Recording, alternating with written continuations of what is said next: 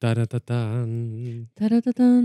Ταρατατάν. Ταρατατάν, Ταρατατάν. Ταρατατάν. Ταρατατάν. Ταρατατάν.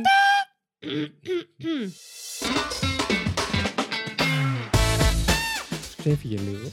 Γεια σας! Γιατί παντρευόμαστε στο πρώτο επεισόδιο, πες μου λίγο. Όχι, δεν έχουμε να ανακοινώσουμε κάτι τέτοιο ακόμα. Μαλάκα, έλα. Αγάπη μου. Λοιπόν, Θες να- παιδιά. Θες να φύγουμε λίγο να τα αφήσουμε. εδώ πέρα; Να επανέλθουμε.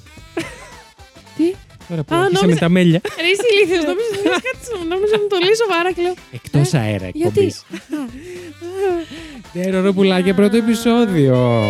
Καλώς ήρθατε. Καλώς σας βρήκαμε. Ναι, Ελπίζω να κάθεστε αναπαυτικά να πλένετε τις πιατάρες σας, διότι... να καιρό- κάθεστε αναπαυτικά να πλένετε τις πιατάρες σας Δύσκολο. είναι λίγο Να οξύμορο. κάθεστε αναπαυτικά αφού έχετε βάλει πλυντήριο πιάτων. Γιατί από πέρσι έχουν αναβαθμιστεί, έχουν πάρει πλυντήριο πιάτων.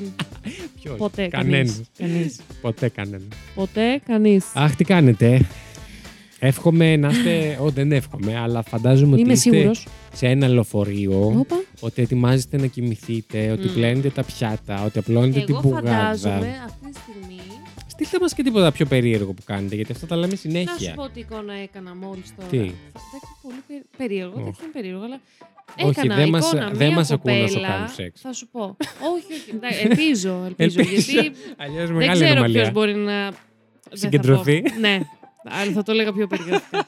λοιπόν, Ναι. έκανα εικόνα, παιδιά, μια κοπέλα που δεν την ξέρω. Συγγνώμη, κράτα το. Ναι. Καταρχάς, καλή μας αρχή, καλή σεζόν. Είναι Και ο Βασίλης Και Χάιντα. είναι η Λίτρη καιρού. 304, παιδιά. Θα το ξαναπώ για να ακούσει. Είναι το Terror 400. τε- Terror. Το πώς θα το- Σαν- Σαν τη Siri. T-E-R-R-O-R. Είναι το Terror 404. Βασιλάκη, τι μπορεί να είσαι με εμείς; Με τις φωνές. Ναι. Τι με. Λοιπόν, Shut να up. πω. Να... συ- ε, λοιπόν, συνεχίζω. Εγώ έκανα εικόνα μια Ναι. κοπέλα που μόλις έχει βγει από το μπάνιο. Μμμ. Δεν τη γνωρίζω αυτή την κοπέλα, έτσι. Α. Την έκανα εικόνα Μια πλάτη. πρόσωπη. ναι. Όχι, έχει πρόσωπο. Α, Ναι, δεν. δεν μου- Ωραία, φίλε. Και Δεν είπα ότι είναι ρομπότ. ε, έχει βάλει μας ακούει, ας πούμε, από το κινητό της και ακούγεται ενώ κάνει Ναι. μπάνιο. Και αυτή Και τη κάνει τον στιγμή ποτέ της. δεν κάνει τον ποτέ της, βάζει ταμπον. Για κάποιο λόγο. Ε, δεν ξέρω, έκανα αυτή την εικόνα. Ξέρεις γιατί. Πες μου λίγο γιατί. θα, σου, πω- γιατί. θα σου πω, να σου πω γιατί. Γιατί μόνο, μόνο για εκεί είμαστε. όχι, όχι. Ούτε καν για.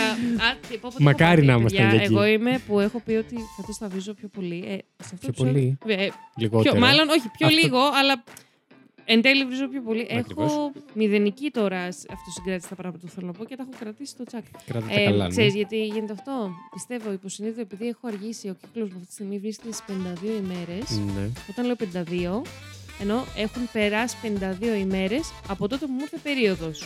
Μμμ. Αυτό είναι πάρα πολύ. Μμμ. Δεν ξέρω, δεν μπορώ να Ακόμα και εγώ ασχοληθώ. που δεν έχω. Δεν θα είμαι σίγουρος ότι κάνω είναι πάρα τριγκεράκι, αυτό είναι σίγουρο. πολύ. Ναι. Αλλά ναι. Θες να ευχηθούμε όλοι ομαδικά εδώ πέρα όσοι έχουμε μαζευτεί Τι, να, να, να σου μου έρθει έρθει περίοδος. περίοδος. Ξέρετε τι παιδιά έχω καταλήξει. Ρίξτε μια λοιπόν, προσευχή. επειδή ξα... το Γενάρη είχα πάλι αντίστοιχο πρόβλημα και Μμμ. μου ήρθε περίοδος 31 Γενάρη και μου ξαναήρθε τον Απρίλιο. Καλώς ήρθε όποιος μπαίνει πρώτη φορά στο Αχ, περίοδο 304. Ωρε, φίλε, πάλι αυτό το πρόβλημα. Είμαστε true crime podcast, απλά από κάπου από τη μέση και μετά. αυτό, αυτό. Μην, μην αγχωθείτε. ναι, δεν εντάξει. μπήκατε σε λάθος Έτσι, έτσι. ζάντρα.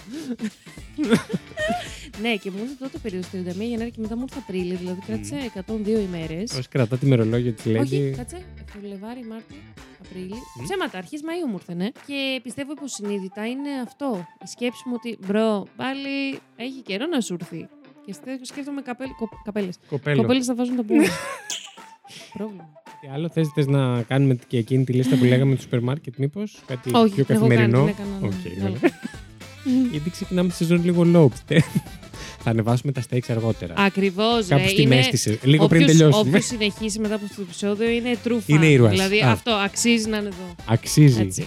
Λοιπόν, επίσης Μμμ. αξίζει πάρα πολύ να σας πω Α, ότι έχουμε πει στο προηγούμενο αυτό το εμβόλιμο επεισοδιάκι, επεισόδια, ε, Μπονουσάκι. στο εμβόλιμο πρελούδιο που Πρελου- Όχι φτιάξαμε, πρελούδιο, προεόρτιο. προεόρτιο που φτιάξαμε Ναι. ε, για τα premium επεισόδια Ου. και σας περιμένουμε πώς και πώς να έρθετε στο πρώτο πρώτο, το οποίο θα είναι και διαφορετικά από αυτά τα επεισόδια που έχουμε εδώ. Yes. Και είναι, έλα να πούμε, πρέπει να το πούμε, Πες της.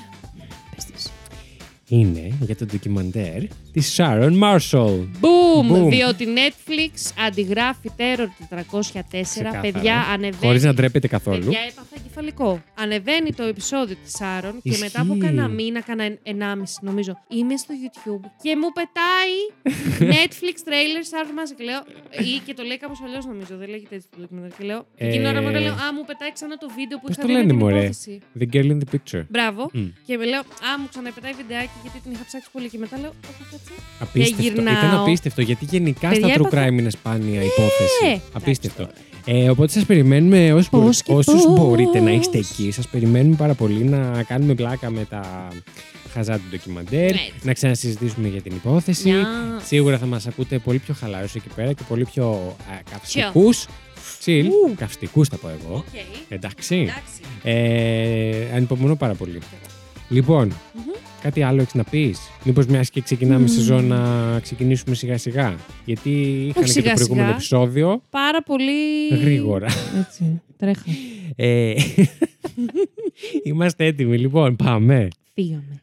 Πάμε. Πρώτο επεισόδιο.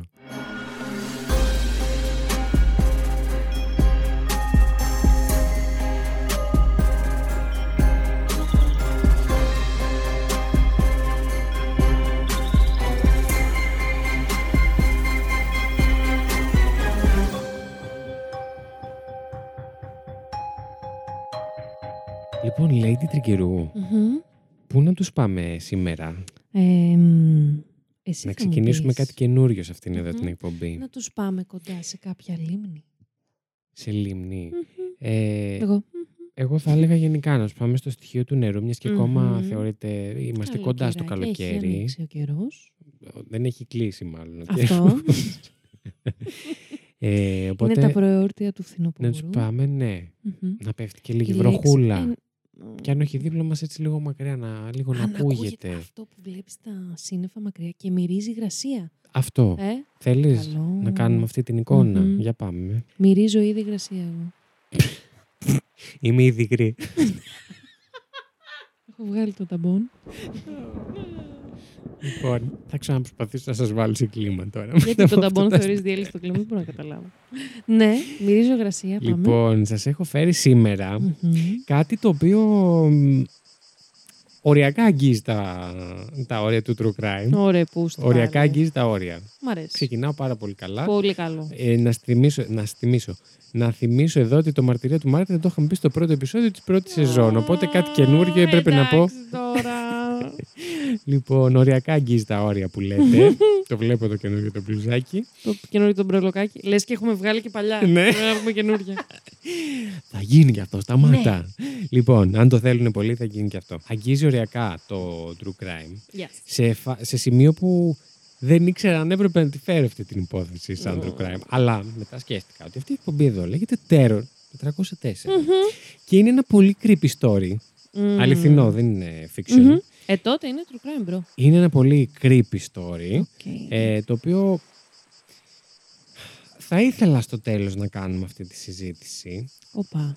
Εγώ να πω ότι δεν ξέρω τίποτα αυτή τη στιγμή. Εσείς το βλέπετε στον τίτλο, εγώ δεν ξέρω το χρωστό μου. Ακριβώς. Αλλά ε, εκτύπωσα τη σημείωση του Βασιλάκη και δεν τι κοίταξα εξ επί τούτου, αλλά έπεσε το μάτι μου έτσι όπως το Έτσι και τυχαία διάβασα τρεις σελίδες από τις έξι. έπεσε το μάτι μου σε μια-δύο λέξεις και λέω ρε πούστε, τι θα ακούσω πάνω. Ναι. Ε, Όντως, δεν έχει τα πιο βαρβάτα. Έχουμε δει, ας πούμε, John Wayne Gacy πολύ πιο άσχημα Μμ. πράγματα. Okay. Είναι Ε, λίγο πιο. αυτό έτσι που μου όπως το έχω κατα- φάνηκε- Είναι creepy. Είναι creepy. Πολύ πιο creepy. Ενώ είναι σχετικά πρόσφατο, όλη την ώρα που εγώ διάβαζα και άκουγα για αυτή την υπόθεση, ένιωθα λες και ήμασταν κάπου στις αρχές του 1900 Μμμ. και δεν είμαστε. Δηλαδή, είναι πολύ πιο πρόσφατο από όσο νομίζετε. Οκ. Θα σας πω σε λίγο. Ε, και είναι creepy και είναι και λίγο ηθικό δίλημμα, θα Μμμ. πω, στο τέλος. Του κατά Οπα. πόσο ό,τι έχει συμβεί είναι crime. Τώρα για τα μάτια του νόμου είναι σίγουρα. Μμ. Οπότε είμαστε οκ. Ηθικά θα ήθελα να το συζητήσουμε Ω, λίγο. μπαλάκια. Μου βάζει και τέτοια, καταλάβατε. Ε, είδες τι ωραία που ξεκινάω, τι Άρε, δυναμικά. άτιμε. Έχω μυρίσει υγρασία. Ε, Δεν τώρα. Έχεις γίνει μούσκεμα. Άστα. Για πάμε. λοιπόν, Μμ. σας έχω φέρει σήμερα για, να, για τον Ανατόλη Μόσκβιν. Πάρτε το. Ανατόλη Ποιος είναι αυτός; Μόσκβιν. Σας πάω... Μ, Δεν ξέρεις ακόμα. Θα σου πω. Ε, θα σας πάω στη Ρωσία για άλλη μια Εννοείται. φορά. Ξεκινάω τη δεύτερη σεζόν με Ρωσία. Ε, μην πάμε- Mother Ocean, Ναστρόβια. Μη φωνάζεις, Συγγνώμη. δίπλα στη θάλασσα που Συγγνώμη, είμαστε στη συζητώ. λίμνη. Μες στην υγρασία. Μες στην υγρασία μου φωνάζεις έτσι. Εντάξει τώρα. Ε, ναι, τόσες υποθέσεις που κάνουμε εξ Αμερικής, ε, καλό είναι να μην ε, ξεκινήσουμε κατευθείαν με είπα. Ε, μα τώρα; Είπα να ξεκινήσουμε Είπε, κάτι. τι είπες; Ξεκίνησες εσύ τα dad jokes. Ναι. Oh, shit. Λοιπόν, ο Ανατόλη Μόσχιν γεννήθηκε το 1966. Παλιά, αλλά όχι και τόσο παλιά. Δηλαδή, ναι. Ε, στο Νίσνη Νοβγκορόντ της Μμμ. Ρωσίας. Ο Ανατόλη είχε γενικά δύσκολα παιδικά χρόνια, περίεργος. σε αυτή την εκπομπή. Αποκλείεται. Δεν μπορώ να καταλάβω. Ναι, γενικά δεχόταν ε, αρκετό bullying, Μμμ. κάτι που δεν έχετε ξανακούσει σε αυτή Ποτέ. την εκπομπή. Ε, αλλά η ηλίθεια, η ηλίθεια, όχι, η αλήθεια είναι ότι είχε και γενικά έναν πολύ κεντρικό χαρακτήρα, Μμ. αλλά είχε χαρακτηριστεί και ως πολύ ευφυής Ναι. επίσης. Και από τους γονείς του και μετέπειτα από συναδέλφους Μμμ. κλπ. Σαν ευφυής άνθρωπος, ο οποίος ήταν όμως κεντρικός. Να ρωτήσω κάτι. Μμ. Όταν λέμε ευφυΐα, εννοούμε το στερεοτυπικό τα πήγαινε καλά με τις φυσικές επιστήμες; Ήτανε, ήτανε ευφυής ε, συναισθηματικά, μπορούσε να σε έτσι, να σε Συναισθηματικά διαχειριστεί, δεν να νομίζω σε, ότι, μπο- μ, ότι ήταν, γιατί το ακριβώς επόμενο που θα έλεγα μμμ. είναι ότι δυσκολευόταν πολύ να δημιουργήσει και να διατηρήσει Μμμ. κοινωνικές σχέσεις. Γιατί πάρα πολλοί που έχουν αυτή την ευφυΐα που δεν μπορώ να την... γιατί είναι, είναι συναισθηματική, κοινωνική, είναι... μ, Μμ. Πάρα πολλοί που έχουν αυτή την ευφυΐα, λοιπόν, όχι αυτές που είπα, την άλλη που δεν μου έρχεται, Ναι. ε, δυσκολεύονται στις κοινωνικές αλληλεπιδράσεις. Ναι, πολύ. Πολλοί κόσμος. Ε, μ, οπότε είχε αυτή τη δυσκολία με τις κοινωνικές τους σχέσεις γενικότερα από μικρός Μμμ. και ήταν λίγο το κλασικό παιδί του περιθωρίου Μμ. λιγάκι, δηλαδή και στο σχολείο και όλα αυτά. Ε, και μια μέρα γύρισε στο σπίτι του που λες, με μελανιές, Ου. γιατί ένας άνδρας είχε προσπαθήσει και το βάζουμε ερωτηματικό το προσπαθήσει, γιατί δεν ξέρουμε αν προσπάθησε μόνο ή τελικά τα κατάφερε, Μμμ. να τον βιάσει. Μμμ. Στον δρόμο γυρνώντας από το σχολείο. Δεν γνωρίζουμε επίσης ούτε αν το είπε στους γονείς του τότε, όταν Μμμ. συνέβη, ούτε αν το είπε γενικά ποτέ. Μμ. Το έχει δηλώσει αργότερα, πολύ αργότερα, και γι' αυτό εμείς την ξέρουμε αυτή την πληροφορία, αλλά δεν γνωρίζουμε αν οι γονείς του το ήξεραν αυτό, για να κάνουν κάτι εννοώ. Μμμ. Έτσι το συνδέω. Ε, Παρ' όλα αυτά, οι γονείς του προσπαθούσαν να τον προσεγγίσουν για την κεντρικότητά του, ας Ναι. πούμε, να έρθουν πιο κοντά του, να καταλάβουν τι συμβαίνει, λίγο την ψυχοσύνθεση Μμμ. του κτλ. Αλλά είχε ξεκινήσει να αντιδράει έντονα Μμ. σε αυτές τις συζητήσεις. Οπότε και κάποια στιγμή δυστυχώς σταμάτησαν να φέρνουν αυτό το θέμα στο προσκήνιο και τον Μμμ. άφησαν λίγο στη μοίρα του. Μμ. Θα πω χωρίς να θέλω να φανώ ναι, σκληρός, αλλά Μμ. κάπως έτσι. Τον Ναι. άφησαν λίγο in his own devices που λένε Yes. και στα αγγλικά. Τώρα, ο Ανατόλη με ό,τι χαρτζηλίκι έφ- έφτανε στα χέρια τους, σε αντίθεση με άλλα παιδιά, φαντάζομαι, εκείνη της εποχής. Και μιλάμε, είμαστε στη Ρωσία, Σοβιετική Ρωσία, έτσι. Μμμ.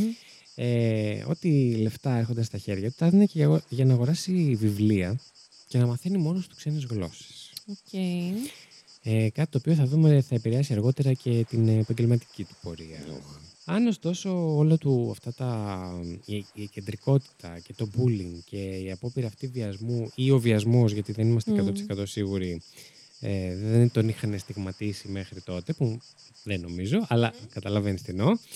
Τότε ένα περιστατικό που συνέβη στις 4 Μαρτίου του 1979 τον στιγμάτισε 100% Σίγουρα. και σας το υπογράφω εδώ με τη βούλα, τέρο 404, μπαπ. Σφραγίδα. Σφραγίδα, άμκα. ναι. Άμκα, Του ναι. τέρου. Του τέρου. Το έχουμε για όταν είναι άρρωστο και το στέλνουμε στο γιατρό. Για άλλη συντογράφηση. Για Ναι. πες. Και Κρίμα, σταματάω τα γέλια γιατί δεν είναι αστείο πολύ Ναι, όντως. Και περιστατικό. εγώ δεν ξέρω, ξυπνάω σε κάτι φάση. Ε, ναι, Ενώ ξυπνάω, ξυπνιέμαι, Ξυπνάς απλά από τον αρχίζω ύπνο να σου. μιλάω. Ναι. Με Παριέσαι, έχεις- όχι, λέει μες την έχεις τρικερού. εμαλωτήσει. Όντως. Ναι. Ευχαριστώ πάρα πολύ. Κάτι, ναι. Έχω βάλει στόχο για φέτος Οπα. Να αναπτύξω, ε, να βελτιώσω τις Μμμ. αφηγηματικές μου ικανότητες. Α, Κι εγώ, αλλά ξέρω ήδη. δεν Παρόλο μπορεί, που δεν έχω. είμαστε comedy podcast. Οκ. Εντάξει, θα τις φτιάξω εγώ και για σένα. Εντάξει, λοιπόν. Κάπως να ανεβάσει το επίπεδο και για τους δυο μας. Χωρίς Το- πίεση. το- Δεν τον πιέζει. Δεν πιέστηκα καθόλου, όχι. λοιπόν. Για πάμε. Ε, Σοβαρά. Σε αυτό τώρα το σημείο για να καταλάβετε το περιστατικό πώς συνέβη. Λειτουργούσε λίγο περίεργα ε, ο θεσμός της ανακύκλωσης στη Ρωσία, τη Σοβιετική, τότε. Τότενες. Τότε ναι. Ε, Το 70 κάτι.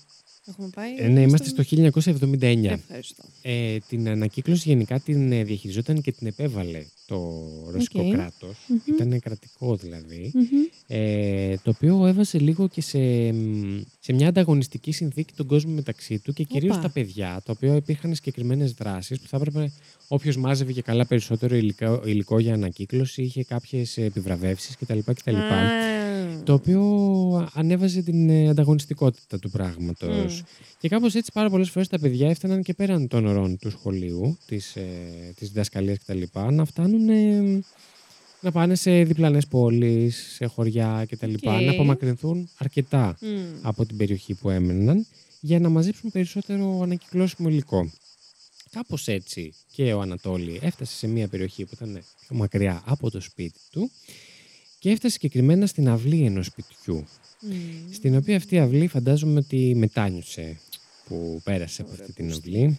Γιατί αυτό που είδε ήταν κάτι το πολύ περίεργο. Μμ. Έγινε θεατής μιας... Ο μόνος τρόπος που μπορώ να το περιγράψω με βάση τα στοιχεία που έχουμε είναι παγανιστικής τελετής, Ωραία, ο πούστη. καλτ ε, τελετής, μια ιερε- ιεροτελεστία, κάτι τέτοιο. Αυτή πρέπει να ήταν μία από τις λέξεις κάπου κάτι που, δι- που έπεσε στο μάτι μου. Μμμ. Μμ. Ήταν και από τις λίγες που είναι στα αγγλικά γραμμένη, Μμμ. ίσως γι' αυτό. Και συγκεκριμένα αυτή η τελετή γινότανε σαν ε, αποχαιρετιστήρια τελετή Μμ. ε, για ένα νεκρό κορίτσι που βρισκόταν στη μέση αυτής της Ωραία, πούστη. τελεστίας. Πω, πω, δεν μπορώ να το διαβάσω. Το οποίο ήταν 11 χρονών και το κορίτσι αυτό ήταν η Νατάσα Πετρόβα. Τον είδανε οι συγγενείς της Νατάσα που βρίσκονταν εκεί και πραγματοποιούσαν αυτή την τελετή και τον έβαλαν, τον, τον έφεραν κοντά τους εν πάση περιπτώσει και τον ανάγκασαν να φιλήσει το νεκρό κορίτσι Οκ. τρεις φορές κιόλας και μάλιστα του έδωσαν δύο βέρες και τον ανάγκασαν να φορέσει τη μία στο κορίτσι και την άλλη να τη φορέσει εκείνος. Και εν ολίγη σε μια παγανιστική τελετή να Παντρεύτηκε παντρέψουν κιόλας. αυτά Α. τα δύο παιδιά για να στείλουν την Νατάσα Πετρόβα παντρεμένη στον άλλο κόσμο. Δεν υπήρχε κάποιο άλλο παιδάκι, φίλος της Νατάσα να την παντρέψουν, έπρεπε τον ε, Άντο. Το αν- ξένο τον που πέρναγε από Ανατόλη. εκεί για να μαζέψει ανακύκλωση. Δηλαδή, εντάξει. ναι, δε- δεν είναι. What the fuck. Δεν είναι τελείως Για ιερέσεις, όλα αυτά ε, creepy. δεν υπάρχει. Είναι πολύ ενδιαφέρουσες. Είναι πάρα πολύ. Αλλά τώρα το συγκεκριμένο περιστατικό είναι πάρα πολύ creepy. Και γενικά. Ναι. Κι άλλα θα ακούς. Ε, τέλος πάντων, όπως καταλαβαίνετε, ήταν μια πολύ... Μια στιγμή στη ζωή του δύσκολη. Μμμ. ε, του έδωσαν μάλιστα μόλις τελείωσε αυτή η τελετή ένα καλάθι φρούτα, μερικά ρούβλια και του είπαν να μην μιλήσει για το περιστατικό αυτό για τουλάχιστον 40 ημέρες. Το οποίο ακούγεται λίγο... Πώς είναι τα... 40 μέρες νηστεία. Ναι, κάτι τέτοιο. Αλλά θα μπορούσε να είναι και 40 μέρες για να προλάβουμε να φύγουμε. Α, Δεν, σωστό. ξε- δεν ξέρω Σωστό πώς γι' να αυτό, το ναι. πάρω και πώς να το εκλάβω αυτό που του δώσαν συγκεκριμένο όριο. Ναι, ναι. Τουλάχιστον για 40 μέρες να μην μιλήσει για αυτό το περιστατικό. Ε, πέταξε τα φρούτα λοιπόν ο Ανατόλης στο χιόνι, γιατί ήταν Α, χειμώνα. σωστό και αυτό. Ε, άνοιξαν, αλλά υπήρχε ακόμα χιόνι. Πέταξε τα, δεν τον ενδιαφέραν τα φρούτα και πήγε και αγόρασε ένα βιβλίο για ζώα. Οκ. Ναι. Το θέμα είναι μετά από αυτό το περιστατικό. Άρχισε ο Ανατόλης να βλέπει για πάρα πολύ καιρό τη Νατάσα στον ύπνο του. Αχ, δεν μπορώ ρε, ανατρίχιασα. Το οποίο το Α, καταλαβαίνω πάρα πολύ, γιατί έχω προσωπικό γεγονός να πω, που με είχε πάει η γιαγιά μου όταν ήμουν μικρός Σε μνημόσυνο. Στο, δεν ξέρω, λαϊκό προσκύνημα ήταν τέλος πάντων, του Αρχιμανδρίτη που ήταν πριν το Χριστόδουλο, δεν θυμάμαι καν ποιος ήταν, τον οποίο τον εκθέταν εκεί κανονικότατα. Μμ. Και εγώ όντας δεν ξέρω πότε ήταν αυτό, ρε παιδιά. Ήμουν 8-9 χρονών, ήμουν κάπου τόσο. Καημένο μου. Πέρασα τουλάχιστον μια εβδομάδα να τον βλέπω κάθε βράδυ στον ύπνο μου, αλλά να νομίζω ότι είμαι ξύπνιος και ότι είναι δίπλα μου. Έλα ρε, τι λέει. Αχ, Ήταν πω, πω, πω, τουλάχιστον. Ε, Για ναι. ναι, εντάξει. Εγώ ακόμα δεν μπορώ Τραυματικό. τα ανοιχτά φέρετρα σκηδίες. Δεν... Ε, Δε. είμαι από τους τυχερούς και δεν έχω βρεθεί Δεν μπορεί. Εγώ σε τέτοια να σου πω κηδεία. τη στιγμή που έλεγα μέχρι να συνειδητοποιήσω γύρω στο Λύκειο που να μου μπει αυτή η σκέψη. Ενώ είχα πάει σε κηδείες, πήγαινα πάντα με κλειστά, ε, σε, κλειστά, σε κηδείες με κλειστά φέρετρα. Μμμ. Πάντα. Είναι φέρετρα ή θέρετρα. Φέρετρα. φου. Φέρετρα είναι τα Θέρετρα είναι τα καλοκαιρινά. καλοκαιρινά. Εντάξει, οκ, Ναι. ευχαριστώ. Ε, Είμαστε ναι. κοντά, αλλά όχι Αλλά, τόσο.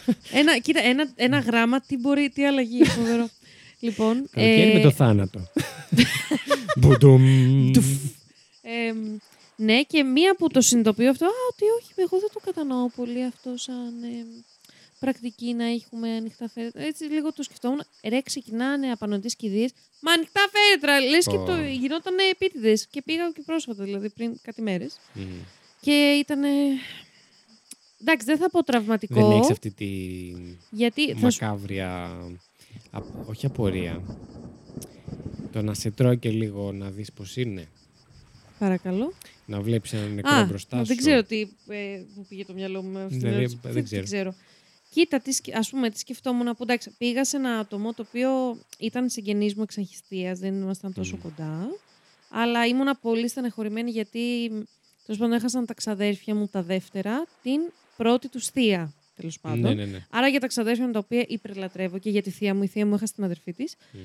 Ε, εντάξει, ήταν σχετικά νέα, χάθηκε αρκετός, ε, αρκε- αρκετά γρήγορα και αρκετά ξαφνικά. Άρα ήταν όλοι, δηλαδή δεν ήταν Κατάλαβα. 90 χρονών η γυναίκα, που όχι ότι και δεν στεναχωριέσαι, αλλά καταλαβαίνεις. Θέλω να πω. Μμ. Ναι, ήταν σχετικά νέα.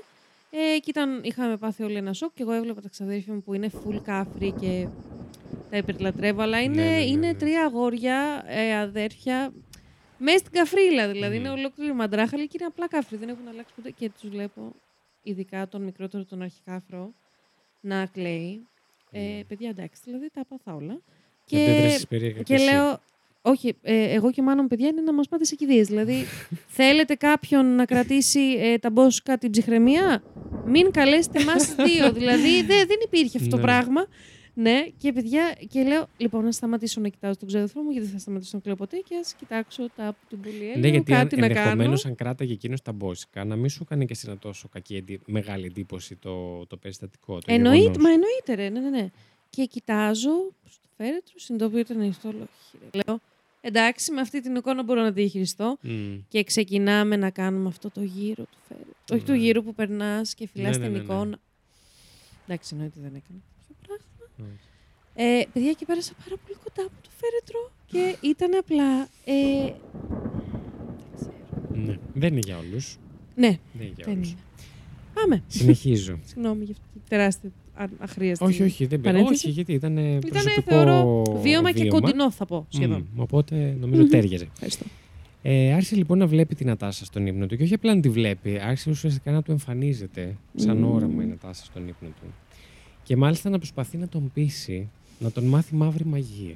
Ωρε φίλε. Συγκεκριμένα. Η δεύτερη λέξη που διάβασα. Μμ. Ο Ανατόλη όμως αρνήθηκε Μμ. κατηγορηματικά, δεν ήθελε καθόλου να μπει σε όλο αυτό το τρυπάκι. Και εμένα μου. Ε, και κάποια στιγμή όμως επειδή την έβλεπε συνέχεια και δημιουργούσε πρόβλημα, όπως καταλαβαίνεις αυτό στην καθημερινότητά του, γύρισε μόνος του στο χωριό της, τύπου να βιώσει ξανά το, γιατί δεν ξέρω, είναι πιο σκεπτικό. Και τα οράματα σταμάτησαν για λίγο, Μμμ. αλλά συνεχίστηκαν όταν επέστρεψε ξανά στο σπίτι του, που δεν μπορούσε να σταματήσει αυτό το πράγμα και ήταν Μμ. κάτι που τον βασάνιζε πάρα πολύ. Μμ. Κάποια στιγμή επιτέλους μίλησε και στους γονείς του και εκείνοι αναγκάστηκαν να ζητήσουν ιατρική βοήθεια. Μμ.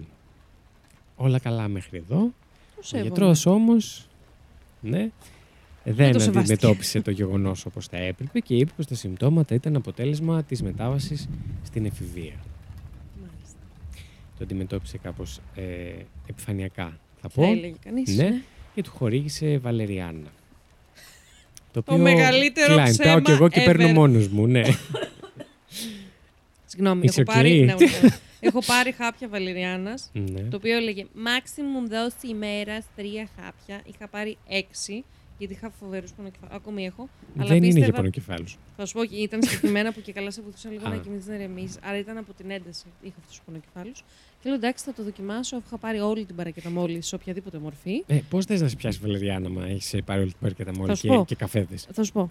Ε, θα σου πω αμέσως πώς με Ναι. έβιασε. Και παίρνω Γιατί εμένα με κουμπώνω έχει πιάσει δύο. προσωπικά. Και εμένα. Μμ. Κουμπώνω δύο. Είναι λες και έχω καπνίσει. Όχι νόμιμο κάτι. Ναι. Κάτι όχι νόμιμο. Ήμουν έτσι. Ναι. Λέω, οκ. Το ζήσες καλά. Το ζήσα για μία ώρα. Μετά μέχρι το βράδυ μου είχε ξανάρθει ο πονοκέφαλος. Κουμπώνω άλλα δύο. Καλούτσικα. Κοιμήθηκα σαν πουλάκι και την επόμενη μέρα, παιδιά, σαν να μην Σαν έτρωγα τικ-τάκ, ρε. Έπαινα βαλεριάν, τίποτα.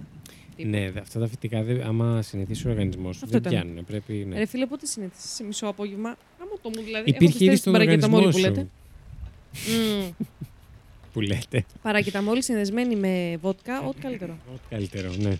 Don't try this at Συνεχίστε. home. Όχι, όχι. Πλάκα κάνω, πλάκα κάνω. Μμ. Λοιπόν, του χορήγησε η Βαλεριάνα.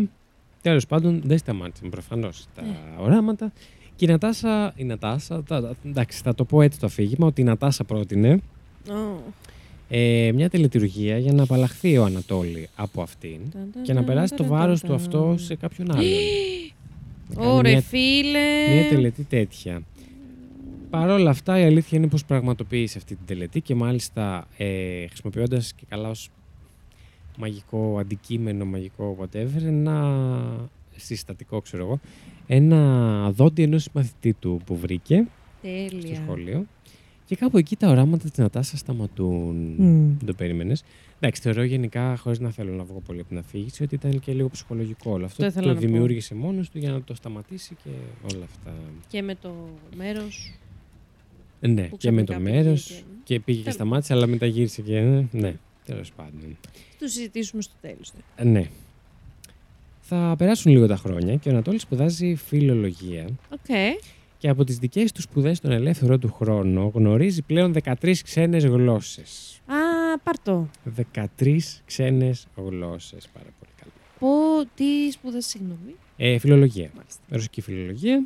Ρώσα. Συν τις 13 γλώσσες που γνωρίζει Τέλεια. από μόνος του. Εντάξει, οκ. Ξέρουμε ποιες είναι αυτές. Ε, όχι, δεν τις γνωρίζω. Σίγουρα είχε μέσα γερμανικό, κελτικές και φάση Οκ. από εκεί. Για, τα ξέρω από την υπόθεση αυτά. Τώρα τι άλλες γλώσσες δεν γνωρίζω. Οκ. Ο καημένος Ε, ο Βασίλης του έρχεται μόσχος, αυτό που λέμε και η Ρεψίδη, και κάνει ένα διακριτικό. Ενώ η Lady Τριγκερού. Εγώ πλέον. μπλε, Μέσα στο μικρόφωνο. Απορώ πως δεν έχει ακουστεί. Απορώ πως δεν με έχει στραβοκοιτάξει ο Βασίλης. Το έχω κάνει ήδη τρεις φορές. γιατί τα Δηλαδή, το κόβω έχει μετά στο ακούσει. editing. Σου Αστείο, ε. γάμισο. Γελάς ηλίθεια, ε. Ναι. Έλα, μην σου βγάζεις από το. Συγγνώμη, Μμ. συγγνώμη. Λοιπόν, 13 γλώσσες. 13 γλώσσες και βρίσκεται φοιτητής πλέον. Και στον ελεύθερο χρόνο αυτό που του δίνει η φοιτητική ζωή, μπαίνει σε μία, θα το πω, μ, πώς θα το πω, μια ομάδα παραθρησκευτική. Ένα κάτι τέτοιο, τέλος πάντων, αυτό είναι το συνέστημα που παίρνω, των Μμμ. α, Luciferians, οι οποίοι... Ξεκινάμε πάρα πολύ καλά μόνο από το όνομα. Ναι. Ε, οι οποίοι ουσιαστικά μ, υμνούν τέλος πάντων τον Λούσιφερ. Yes. Θα έλεγε κανείς ε, σατανιστική έτσι Ένα. ε, αίρεση. Όχι, ε, μ, ναι. Ε. Παραθρησκευτική ομάδα. Μμμ. Τον Λούσιφερ βέβαια συγκεκριμένα, όχι σαν τον διάβολο που υπάρχει στη χριστιανική θρησκεία. Μμμ. Τον Λούσιφερ σαν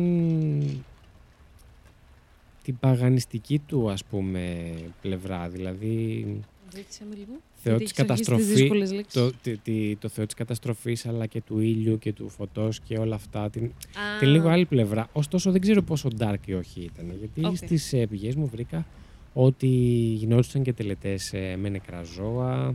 Ε, πέρασε ο Ανατόλη επιτυχώς κιόλας στο Α. τεστ των Luciferians Τι ωραία. ε, μ, για χρήση μαύρης μαγείας. Ουσιαστικά όταν του επιτραπεί να χρησιμοποιεί μαύρη μαγεία. Και μάλιστα ορκίστηκε να παραμείνει άγαμος και να απέχει για την υπόλοιπη ζωή του από το αλκοόλ και το τσιγάρο, από το κάπνισμα. Αηδίες. Τι βλακίες είναι Ήδη αυτές που μας έχει ξεκινάμε φέρει. στραβά. ναι. Ανατόλη μου. Μετά από όλα αυτά και επειδή τον ενδιαφέρει πάρα πολύ, αποφασίζει να σπουδάσει μα- τη μαγεία εις βάθος. Μμ. Είναι ένα αντικείμενο που από ό,τι φαίνεται τον ενδιαφέρει πάρα πολύ. Έτσι όλα αυτά τα αποκρυφιστικά, τα παγανιστικά κτλ. Και ανακαλύπτει κιόλας πως ε, γνώστες επί του θέματος είναι πρόθυμοι να μοιραστούν τις γνώσεις μαζί τις Μμμ. γνώσεις τους μαζί του, όταν μαθαίνουν για το περιστατικό του γάμου του με την Ατάσα. Τι όταν ωραία. ακούνε αυτό δηλαδή, είναι πιο ανεκτικοί, πιο open-minded ξαφνικά και να το εμπιστευτούν μυστικά και καλά που ξέρουν τις μαγείες.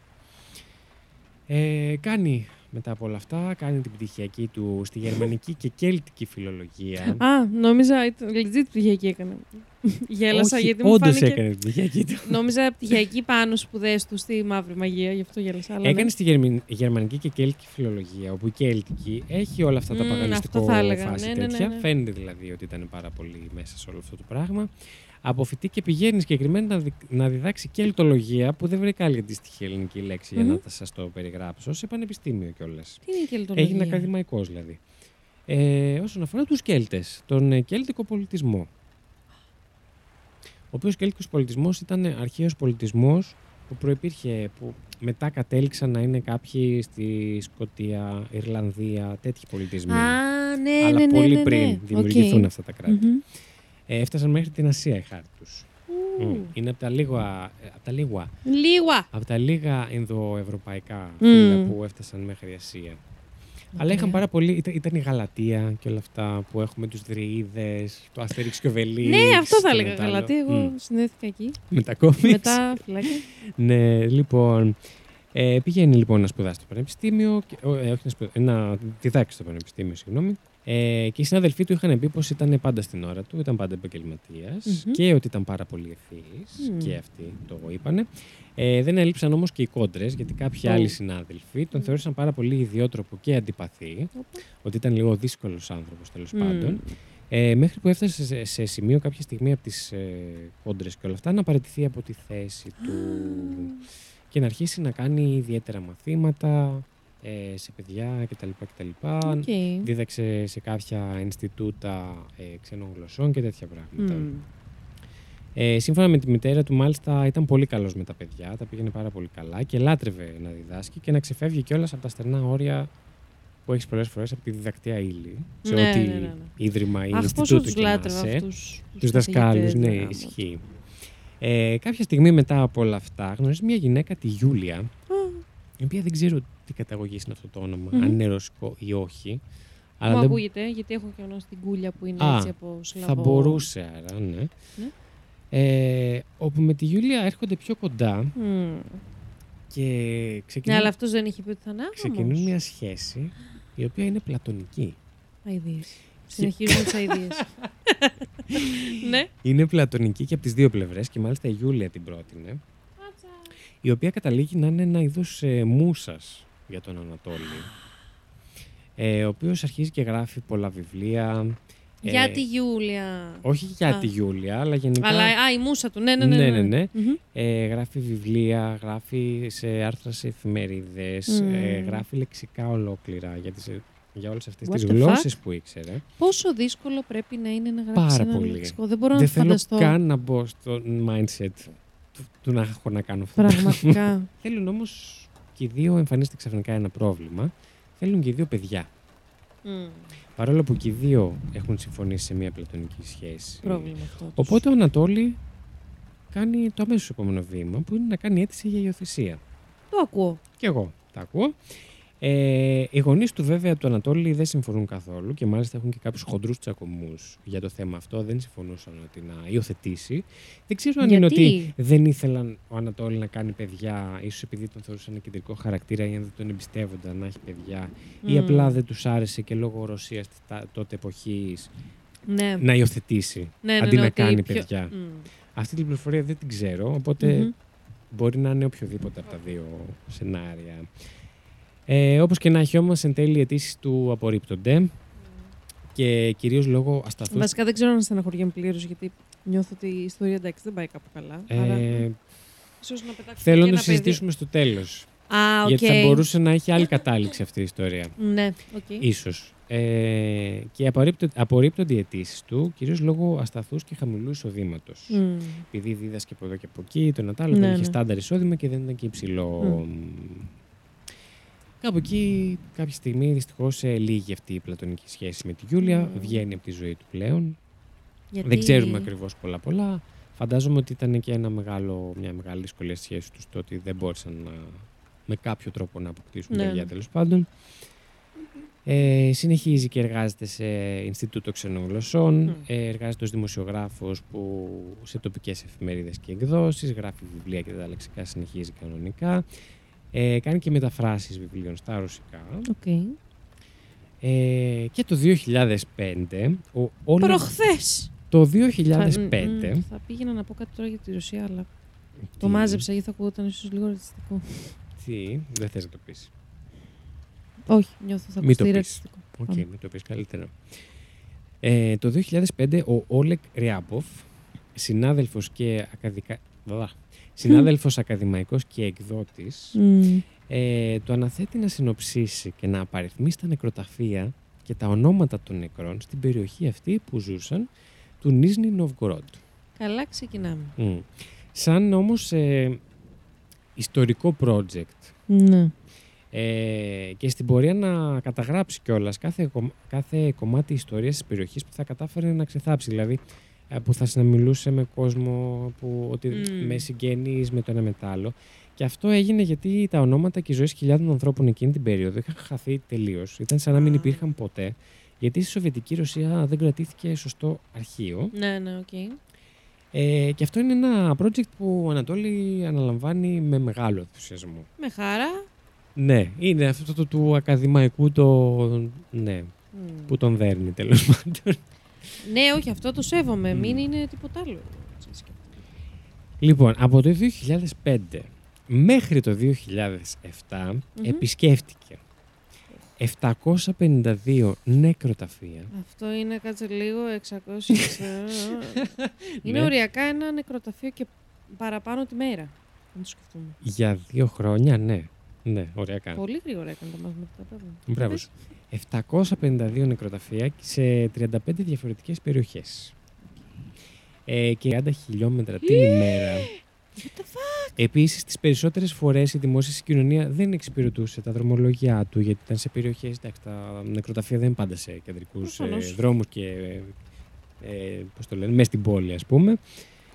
Ε, και έφτανε συνήθως στα νεκροταφεία το απόγευμα Μμμ. και ξεκινούσε να φέρει βρει από τα φόπλακες, να καταγράφει ονόματα, Πω, ε, προσωπικές ιστορίες που μπορεί να έβρισκες στους τάφους πολλές φορές γραμμένα, γιατί Μμμ. συμβαίνει καμιά φορά Ναι. ή μιλώντας με συγγενείς ή με ιερείς που βρίσκονταν στο χώρο κτλ. κτλ. Όπως καταλαβαίνεις επίσης κοιμόταν όπου μπορούσε στη φύση, What the σε fuck? πρόχειρα κρεβάτια από πριονίδια, Μμ. Στα ίδια τα νεκροταφεία Το μέσα. καλύτερο.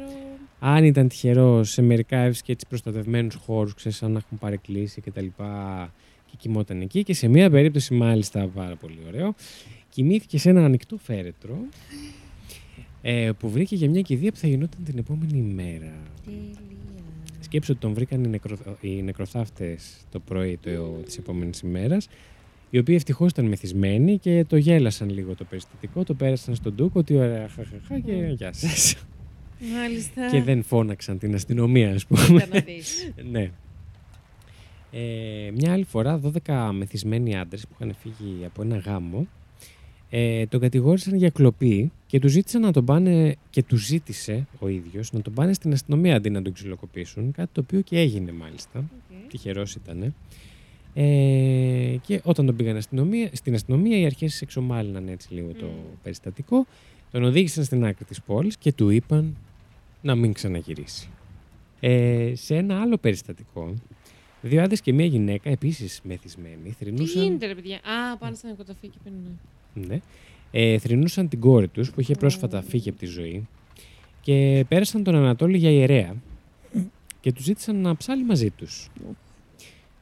Τους εξήγησε ο Ανατόλη ότι δεν ήταν Μμ. ιερέας, δεν ήταν αυτό το επαγγελμά του, ότι κάνει κάτι άλλο εκεί, είναι για έναν άλλο λόγο εκεί και πήγε να φύγει. Ε, το πρόβλημα είναι ότι οι άντρες αυτοί τον ξυλοκόπησαν, οι δύο άντρες της παρέας αυτής. Του έκλεισαν το πορτοφόλι και το ρολόι και την επόμενη, η επόμενη, και την επόμενη μέρα πήγε ο Ανατόλη, βρήκε το όνομα στο μνήμα της κόρης που Μαγκάς. είχαν θάψει και κατήγγειλε το περιστατικό στην αστυνομία και οι Μάγκας. δύο άντρες συνελήφθησαν. Ωπα ρε Ανατόλη, μπράβο. Μμ. Ε, εντάξει, Πάει αυτή η ιστορία; Εννοείται κάποιες φορές είχε μπλεξίματα με την αστυνομία που τον έβρισκαν ε, στα νεκροταφεία, ναι, να... Α, όταν τον έβρισκαν ε, έδειχνε τα, ακαδη- τα ακαδημαϊκά του διαπιστευτήρια και Έτσι. συνήθως τον άφηναν να κάνει τη δουλειά του. Μμμ. Έχει πει κιόλας μάλιστα ότι συνήθως οι καλοί αστυνομικοί δεν βρίσκονταν σε περιοχές των νεκροταφείων. Ήταν συνήθως αυτοί που βαριόντουσαν να κάνουν περιπολίες Μμμ. και πήγαιναν να κοιμηθούν κοντά στα νεκροταφεία. Όπως καταλαβαίνεις, με όλα αυτά, τα χρόνια αυτά που έκανε αυτό το, ανέλαβε αυτό το project Μμμ. τέλος πάντων, δεν σου ακούγεται έτσι 1900, τέλη 1800, Ναι, ναι, που όχι, δεν πηγαίνει παίρνω από vibes. νεκροταφείο Ναι, σε ναι, ναι, νεκροταφείο αυτό, αυτό. και καταγράφει και ναι. Ε, προφανώς υπέστη αρκετή κακοπέραση Ε, ναι. και με τον τρόπο που ζούσε. Το έτρωγε, ας πούμε, πολλές φορές είπε ότι βρήκα και πολύ καλούς ανθρώπους στο δρόμο μου, στο, στην πορεία μου αυτή και με φιλοξένησαν και με τάισαν Μμμ. και όλα αυτά. Ε, εννοείται ότι τα μαλλιά του γκρίζαραν και αρέσαν απότομα Μμ. μετά από όλη αυτή την ιστορία. Αλλά επενθύμιζε πάντα στον εαυτό του πως αυτό που έκανε ήταν για καλό σκοπό. Το Μάλιστα. project αυτό να μαζέψει τα ονόματα και την ιστορία του, των ανθρώπων που είχαν χαθεί τελείως, δεν υπήρχαν αρχεία καθόλου. Ναι, Λοιπόν, δύσκολο. τελειώνει αυτή η περίοδος της ζωής του και ολοκληρώνεται αυτό το project.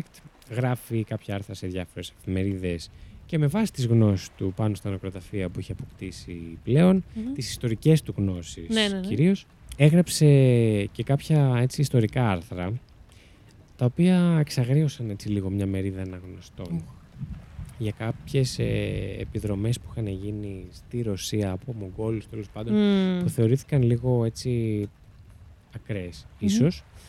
Και το 2008 δημοσίευσε ένα βιβλίο του με θέμα της Βάστηκα ε, και την ηλιακή της σημασία μέχρι το 19ο αιώνα. Ου. Ε, τώρα το θέμα είναι ότι με αυτό το βιβλίο που έγραψε για τη Σβάστηκα Μμμ. ε, μπήκε λίγο στο στόχαστρο των αρχών Μμ. ως φασιστής. Yes. Και περνάω σε ένα άλλο γεγονός. Το 2... Ξέρω αν ήμουν αρκετά συριστικός. Ε, το 2009, πρόσφατα, Ε, προχθές. ναι, οι ντόπιοι άρχισαν να ανακαλύπτουν ε, τους τάφους των αγαπημένων τους σε ορισμένα μουσουλμανικά και μη ορισμένες φορές νεκροταφεία βεβηλωμένους, μερικές φορές εντελώς σκαμμένους. Ωρε φίλε. Και ο εκπρόσωπος του Ρωσικού Υπουργείου Εσωτερικών, στρατηγός α, Βάλερη Γκριμπάκιν, θα πω Μμμ. εγώ και εύχομαι να το πω σωστά, είπε στο CNN ότι αρχικά, λέει, η κύρια θεωρία μας ήταν ότι έγινε από ορισμένες εξτρεμιστικές οργανώσεις. Μμ. Αποφασίσαμε να ενισχύσουμε τις αστυνομικές μας μονάδες και να δημιουργήσουμε ομάδες αποτελούμενες από τους πιο έμπειρους detective μας που ειδικεύονται σε εξτρεμιστικά εγκλήματα. Μάλιστα. Οπότε ανέλαβε η αστυνομία για αυτό το θέμα, γιατί θεωρήθηκε ως... Ε, υπήρχε ένα γεν- γενικότερο αντιμουσουλμανικό κλίμα εκείνη την περίοδο στη Ρωσία. Μμ. Και θα δεις σε λίγο που έγινε και κάτι άλλο πάνω σε αυτό. Για περίπου δύο χρόνια όμως, οι προσπάθειες των αρχών δεν απέδωσαν καρπούς. Ε, και μια μεγάλη εξέλιξη για την έρευνα ήρθε μετά από μια τρομακτική επίθεση στο αεροδρόμιο Ντομο... Α, Bear with me. Ντομοντεντόβο. Ντομοντεντόβο. Ντομοντεντόβο. της- Ντομοντέτοβο. Ντομοντέντοβο. Δεν ξέρω ρωσικά. Θα το έλεγα. Ξέρεις εσύ; Ε, μ, όχι. Μ' αρέσει, πρέπει να το σκεφτείς πρώτα. Ναι. Της Μόσχας στο αεροδρόμιο αυτό το 2011. Μμ. Ε, λίγο αργότερα, οι αρχές άκουσαν αναφορές για βεβήλωση μουσουλμανικών παλιτάφων στο Νίσνη Νοβκορότ και οι ερευνητές οδηγήθηκαν σε ένα νεκροταφείο που κάποιος ζωγράφιζε τις εικόνες των νεκρών μουσουλμάνων αλλά δεν έβλαπτε τίποτα άλλο Ναι. στο νεκροταφείο. Και κάπως έτσι οι αστυνομικοί του τμήματος αντιτρομοκρατίας φτάνουν στην πόρτα του Ανατόλη Γεια Μόσχη, σας. τον οποίο παρακολουθούν κρυφά για αρκετό Μμμ. καιρό και ξεκινούν να ερευνούν το σπίτι του. Αυτό τώρα που θα βρουν δεν το έχουν αντικρίσει ποτέ ξανά Ωρε φίλε. στα μάτια τους. Πιστεύεις ότι είναι ένα καλό σημείο να κάνουμε ένα διάλειμμα για διαφημίσεις; Ε, ναι. Ε, να Θεωρώ- διακόψουμε λίγο. Τους έρχεται από χιλιόμετρα.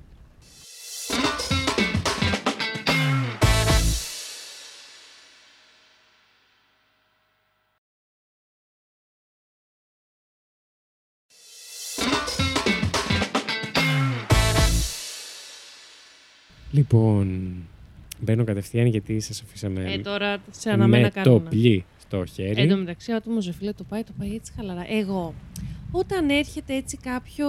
μ, Και τους παρατείνεις την αγωνία. Για πες. Ναι, συγγνώμη. ε, όταν ε, έτσι έρχεται κάποιο plot twist ε, ε, και ξαφνικά γίνεται αυτό. Δεν θέλω να το δώσω, ρε φίλε. έτσι πρέπει. Δεν θέλω. Είσαι άτιμο. Για πες. Αυτό που έτσι λίγο περίεργο βρήκανε στο σπίτι του Ανατόλη ήταν 29 κούκλες στο σπίτι του διαφόρων μεγεθών που μάλιστα όταν ε, τις σήκωσαν για να τις μετακινήσουν κάποιες από αυτές έβγαζαν μελωδία καθώς ο Ανατόλη είχε τοποθετήσει μουσικά κουτιά μέσα τους οπότε μόλις άγγιζε εσύ τις Κάπως, σήκωνες ναι. άρχισαν να ξέρεις αυτά τα, τις μελωδίες της, ε, του μουσικού κουτιού. Της έξτρα creepy. Σε έξτρα creepy που βάζουν σε- στα μισά thrillers Ναι, που υπάρχουν ακριβώς. εκεί έξω, αυτές τις μελωδίες. Οι περισσότερες όμως παρήγαγαν και ένα κροτάλισμα. Ήταν ο μόνος ε, τρόπος που μπορούσα να περιγράψεις. Μεταφράσω αυτή Μμμ. τη λέξη από τα αγγλικά που ήταν rattle. Μμμ. Ε, σαν να περιέχουν κάτι άλλο μέσα. Λοιπόν, όποιοι είστε πολύ ευαίσθητοι, ίσως δεν θέλετε να ακούσετε την υπόλοιπη You can ιστορία. skip- Α, τόσο πολύ. Δεν είναι όλο, αλλά άμα τι να ακούσουν μετά, τι γίνεται μετά, θα καταλάβουν. ε. Λοιπόν, δυστυχώς όλες αυτές οι κούκλες ήταν τα μουμιοποιημένα σώματα 29 κοριτσιών Έλα ρε, τι λες. Και γυναικών ηλικίας από 3 έως 30 ετών. Ε, περιείχαν μέσα μουμιοποιημένα λείψανά τους όλες οι κούκλες ε, και σε μία κούκλα μάλιστα βρέθηκε μ- μουμιοποιημένη και η καρδιά της. Ξεράσω. Ναι. Α, Οι αστυνομικοί έβγαλαν, βρίσκονταν μέσα στο σπίτι παντού, πάνω σε έπιπλα, στον καναπέ, σε ένα σπίτι διάσπαρτο με αντικείμενα, βιβλία, περιοδικά, θα δείτε τις φωτογραφίες, τύπου hoarder τελείως ε, ήταν Ανατόλη, ξέρεις, ε, Μμμ. ρακοσυλλέκτης Ναι, ας ναι, πούμε. Σαν το δωμάτιό μου. Α, οι αστυνομικοί έβγαλαν όλες τις μούμιες για να τις τοποθετήσουν σε αστυνομικό φορτηγό να τις πάρουν για εξέταση. Εννοείται μαζεύτηκαν περίεργοι γείτονες και δημοσιογράφοι και την επόμενη μέρα φυσικά το θέμα ήταν πρωτοσέλιδο.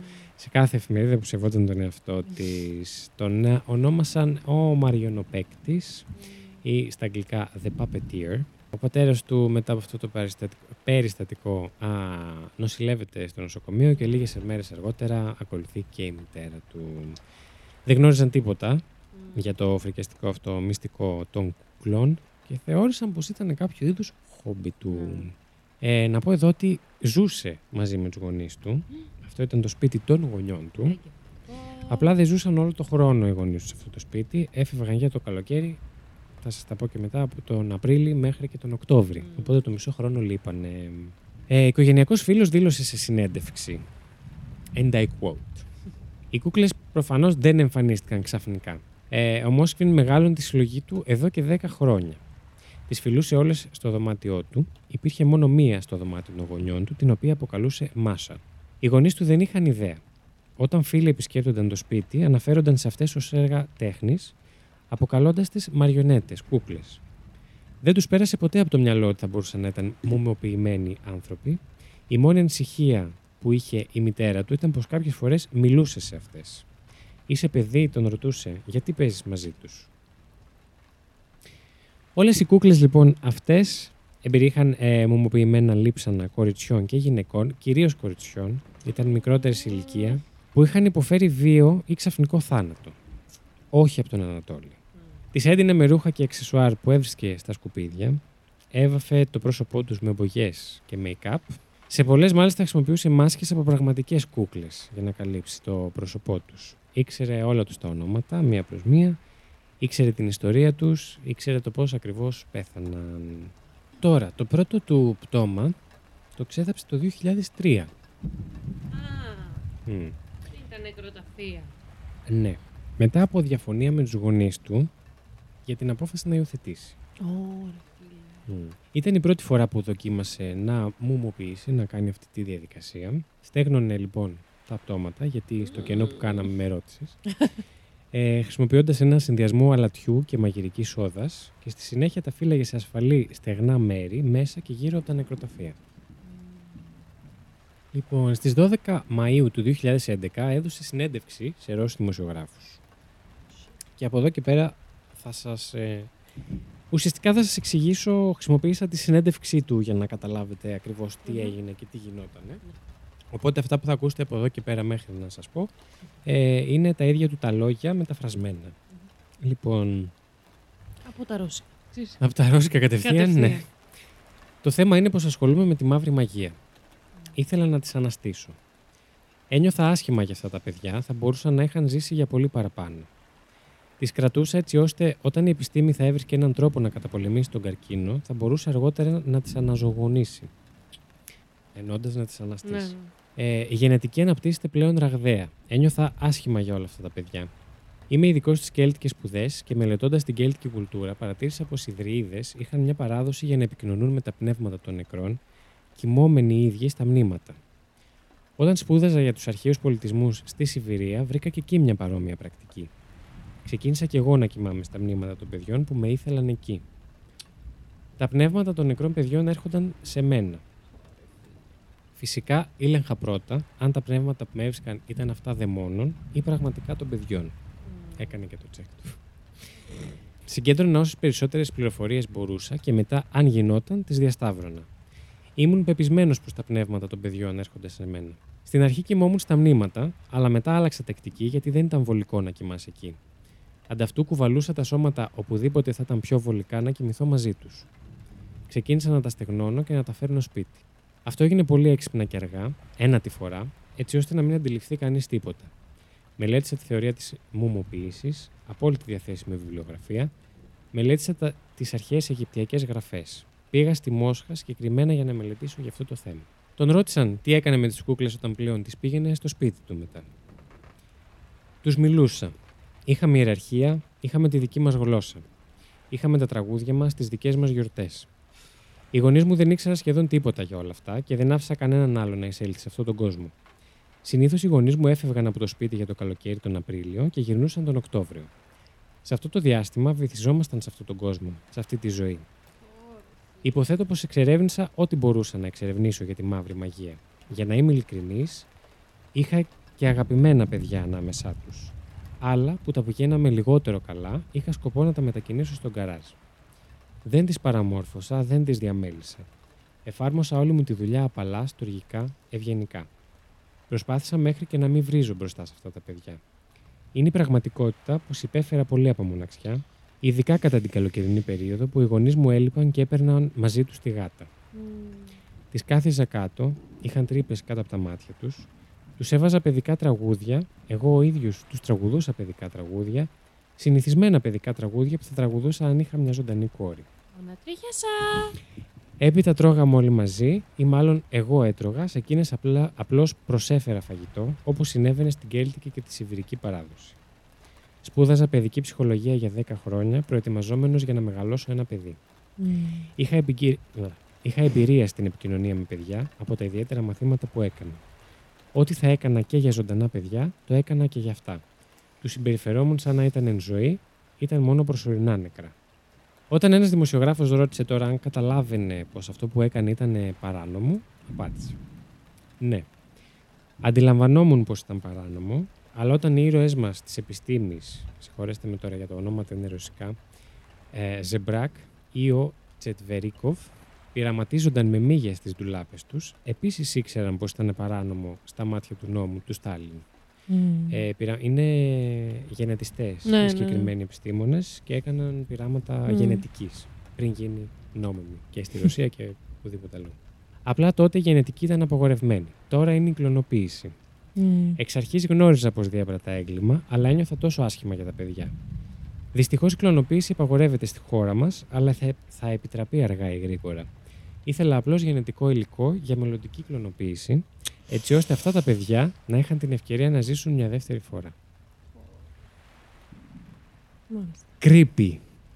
Γιατί το λες αυτό; Πω, πω, ρε, δεν μπορώ. Αν γιατί- κάνεις και εικόνα το Αυτόματα να βρίσκεται κάνω μόνος εικόνα, του στο ρε. σπίτι. Και να Ή το τι ήταν οι τραγουδάει. γονείς του εκεί με τα 29 αυτά κορίτσια μέσα στο σπίτι, Καλά, αυτό το θεωρώ λίγο. στην κατάσταση που ήταν. Ε, ρε φίλε, πώς δεν είχαν πάρει χαμπάρι; Πώς να πάρουν; Εντάξει, θα μου πεις λίγο τα. Όταν έκανε τη διαδικασία ενώ λείπανε και απλά βρήκα, βρίσκαν τις κούκλες. Είπαμε Ωραία, πιο δεν πριν μπορώ- πως το... Ε, Δεν μπορώ να φανταστώ. Αχ, Συνεχίζω, Ναι. ναι. θα το συζητήσουμε Ναι, ναι, ναι. μετά. Τώρα, η δίκη του πραγματοποιήθηκε το 2012 και αρχικά καταδικάστηκε σε πέντε χρόνια φυλάκισης, αλλά διαγνώστηκε με παρανοϊκή σχιζοφρένεια. μμ, Και σε δίκη του 2013 καταδικάστηκε με υποχρεωτικά ιατρικά μέτρα, παραμένοντας ουσιαστικά ε, φυλακισμένος σε ψυχιατρική κλινική. Ναι, οκ. Ε, κατά τη διάρκεια της δίκης, συγγενείς των κοριτσιών φώναζαν να καταδικαστεί με ισόβια Μμ. ή ακόμα και με τη θανατική Μμ. ποινή. Εν τέλει όμως η εισαγγελία και η υπεράσπιση ήταν αμφότερες ικανοποιημένες με την απόφαση του δικαστηρίου και παρέμεινε ως ήταν. Μάλιστα. Υποχρεώθηκε να καταβάλει αποζημίωση 75.000 δολαρίων αμερικανικών ε, για κάθε παιδί στις οικογένειες. Μμ. Το περίεργο τώρα είναι όμως, ένας πατέρας ε, από αυτούς, τους γονείς, δήλωσε «Δεν θα δεχτώ τίποτα από τον Μόσχβιν. Στο τέλος της ημέρας φρόντισε την κόρη μου μετά θάνατον, καλύτερα από ότι εγώ, όταν ήταν εν ζωή. Την έντυνε, την έβαζε στο κρεβάτι, της διάβαζε παραμύθια και της έβαζε παιδικά». Μάλιστα. Το αφήνω εδώ, να το κρίνετε όπως θέλετε. Lady Τριγυρούλευτε τσάτ. ναι. Ε, το 2015 έγινε μια επαναληπτική ακρόαση. Έπρεπε να γίνεται κάθε έξι μήνες Μμμ. για να δουν αν θα ανανεώνεται το Ναι, ότι θα ναι. παραμένει σε ψυχιατρική κλινική. Το 2015 λοιπόν έγινε μια τέτοια ε, επαναληπτική ακρόαση. Μόνο που αυτή τη φορά οι δικαστές δεν περίμεναν ότι θα, έφερνε, ότι θα υπήρχε στο δικαστήριο μια νέα ε, δικηγόρος Ου. για τον Ανατόλη, η οποία ήταν ακτιβίστρια, ε, η Βιολέτα ε, Βόλκοβα, ε, η οποία έχει αναλάβει και έτσι μια πολύ extreme υπόθεση, κάτι με ένα, μ, ρο- μια ρωσικ- ένα ρωσικό συγκρότημα γυναικών. Είχε γίνει Μμμ. κάτι, αμυδρά το θυμάμαι στις ε, ειδήσεις να κυκλοφορεί Ναι. αυτός σαν νέο. Τέλος πάντων είχε γίνει κάτι, είχε ακουστεί πάρα πολύ το όνομά Μμμ. της ε, και έφερε στο προσκήνιο τις ε, απάνθρωπες συνθήκες κράτησης του Ανατόλη Μμ. και της ζήτησε τη μεταφορά του σε άλλη ψυχιατρική κλινική στη Μόσχα, κάπου πιο κεντρικά. Ε, κάτι το οποίο βέβαια δεν έγινε. Ε, έγινε, αλλά δεν, δεν βγήκε ούτε τον άφησαν, ας πούμε, Ναι, από ναι. κατοίκον ε, παρακολούθηση Περιορισμός ήταν, κτλ. Ε, κανείς δεν ξέρει ποιος πλήρωσε για την ακτιβίστρια αυτή δικηγόρο. Μμ. Όποιος το έκανε, το έκανε κρυφά, το έκανε χωρίς να ανακοινώσει ότι το έκανε. Ε, το 2018 και το 2019 οι γιατροί του πρότειναν πως μπορεί να αφαιθεί πλέον ελεύθερος υπό κατοίκον ιατρική παρακολούθηση, αλλά υπήρχε πάρα πολύ μεγάλη αντίδραση από κόσμο και τους συγγενείς των κοριτσιών Ναι. Ε, και παραμένει μέχρι και σήμερα έγκλειστος σε Ω. ψυχιατρική κλινική. Έλα ρε, ζει. Καλά, Αφού ναι. γεννήθηκε το 66. Γιατί να μην ζει, ναι, ναι, ναι. Ζει βεβαίως, είναι 57-58 χρονών. Δεν είναι μεγάλος. Είναι- Έχει φτάσει 60, πόσο είναι; Ναι. Κο- Θα κλείσει τα 60 το 26. Το 26. Έχουμε 22. Καλέ, είναι Ναι. ένα χρόνο μεγαλύτερο, μικρός από τη μαμά μου. Μμ. Καλησπέρα. Ε, Πω, πω. το 2020, που ήταν το νεότερο update που μπορούσα να βρω για την υπόθεση, δήλωσε πως δεν πρόκειται να ζητήσει συγγνώμη από τους γονείς. Μμ. Είπε συγκεκριμένα, και αυτή η πατάτα τώρα αυτό που είπε, έθαψαν τα παιδιά τους και τα δικαιώματά τους τελείωσαν εκεί. Ε, εγώ Μμ. τους έφερα ξανά στη ζωή, τους έδωσα σπίτι, τους έδωσα στοργή. Ναι.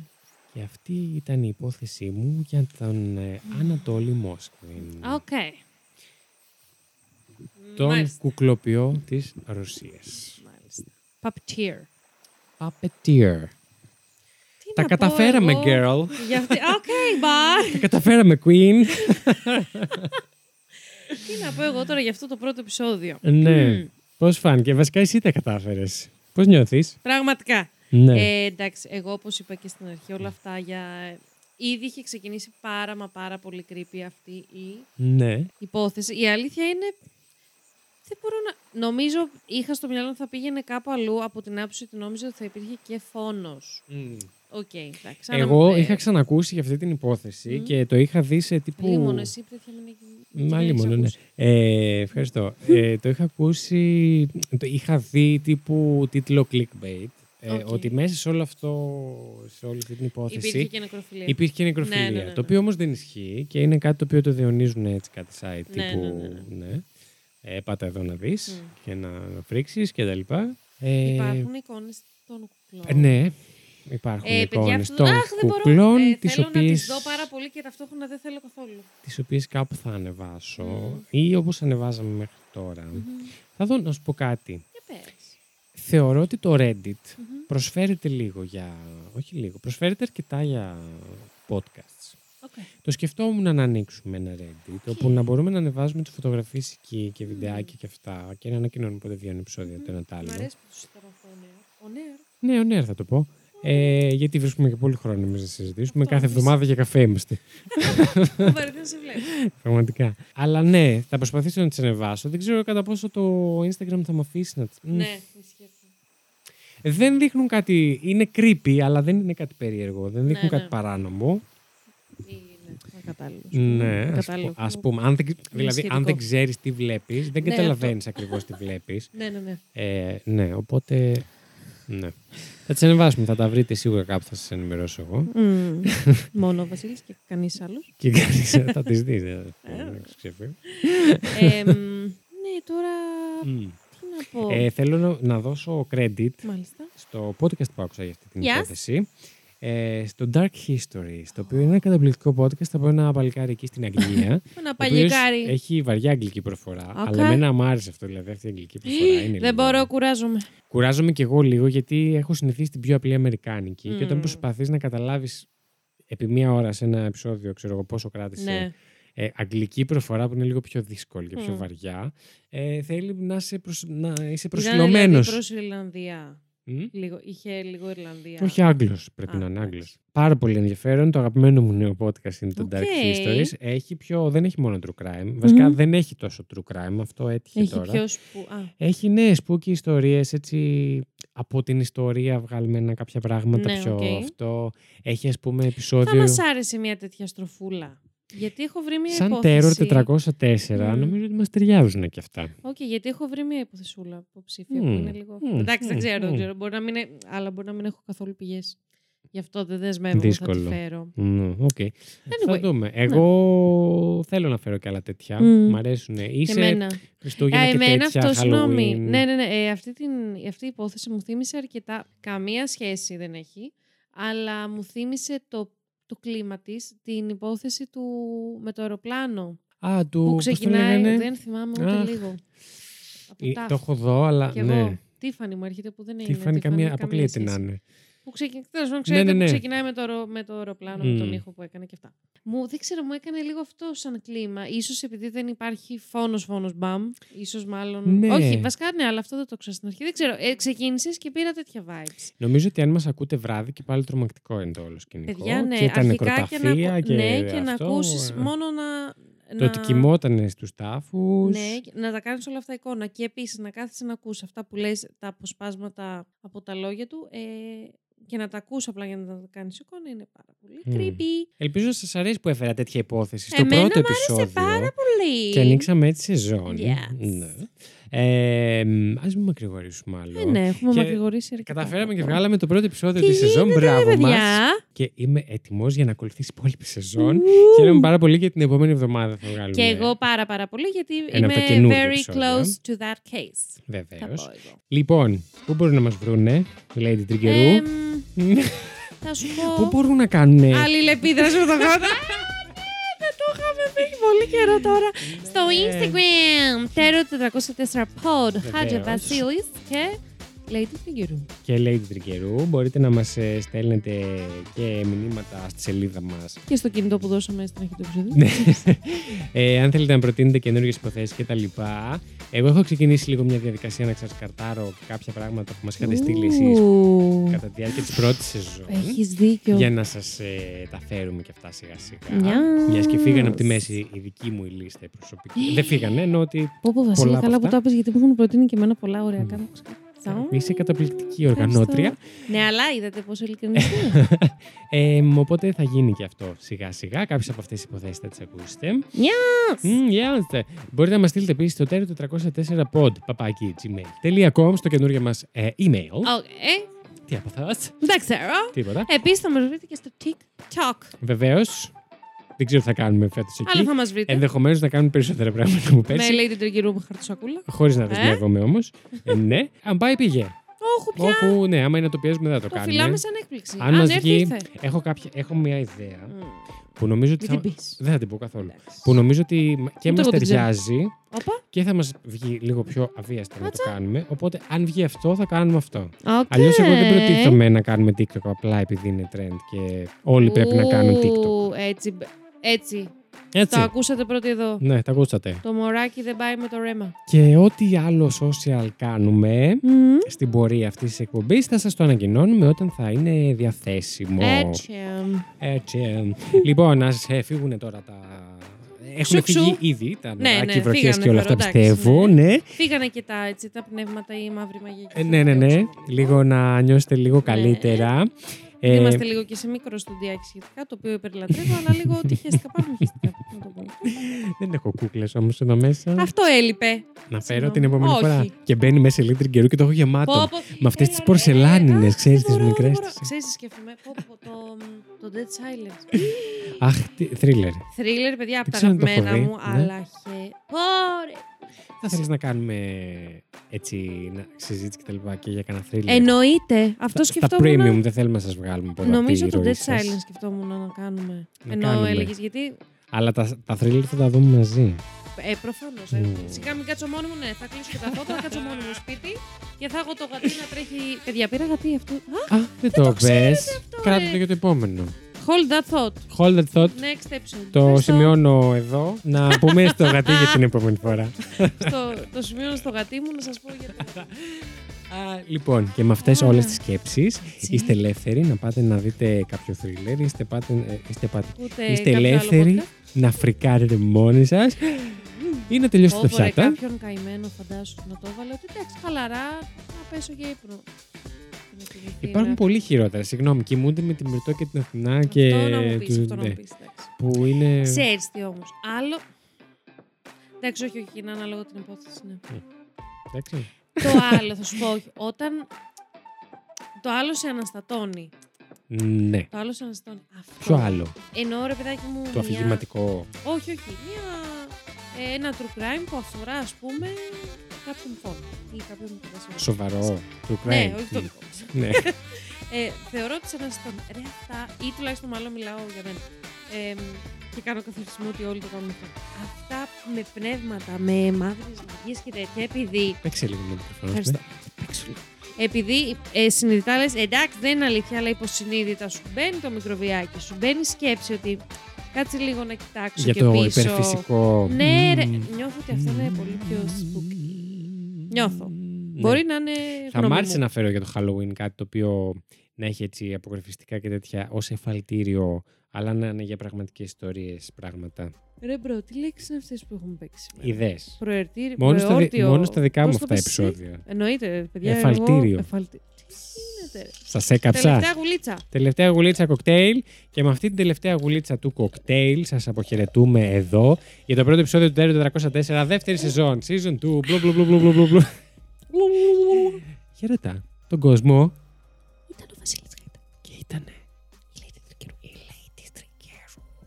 Αυτό ήταν πάρα πολύ creepy, ρε. Επίτηδες το έκανα.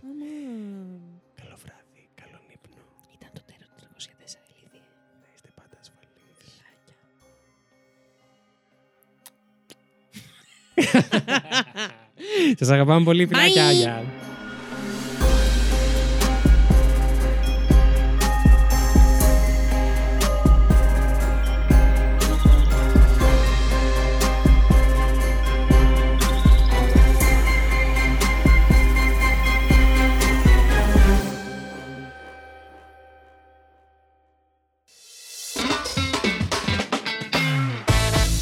Ακούστε την επόμενη Πέμπτη, 13 Δεκάτου, στο πρώτο επεισόδιο του Terror 404 Plus. In 2002, A friend sent me a photograph. It was a picture of a little girl, her father. The more you looked at the picture and the more you looked at her, you could see something was terribly wrong. The only person that knew her real identity was her father. Franklin Floyd had been a fugitive for almost two decades. He robbed a bank. He had a history of violence. He was an expert and concealed his identity.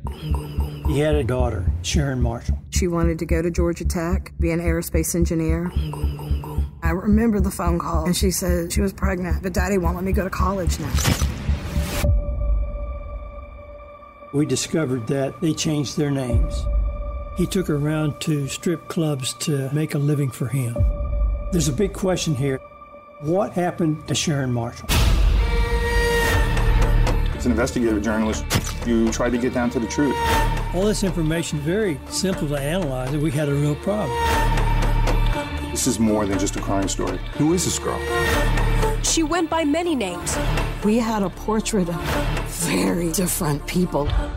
This beautiful young woman was trapped in evil. She was stuck and didn't know how to get out. What happened? And who the hell is she?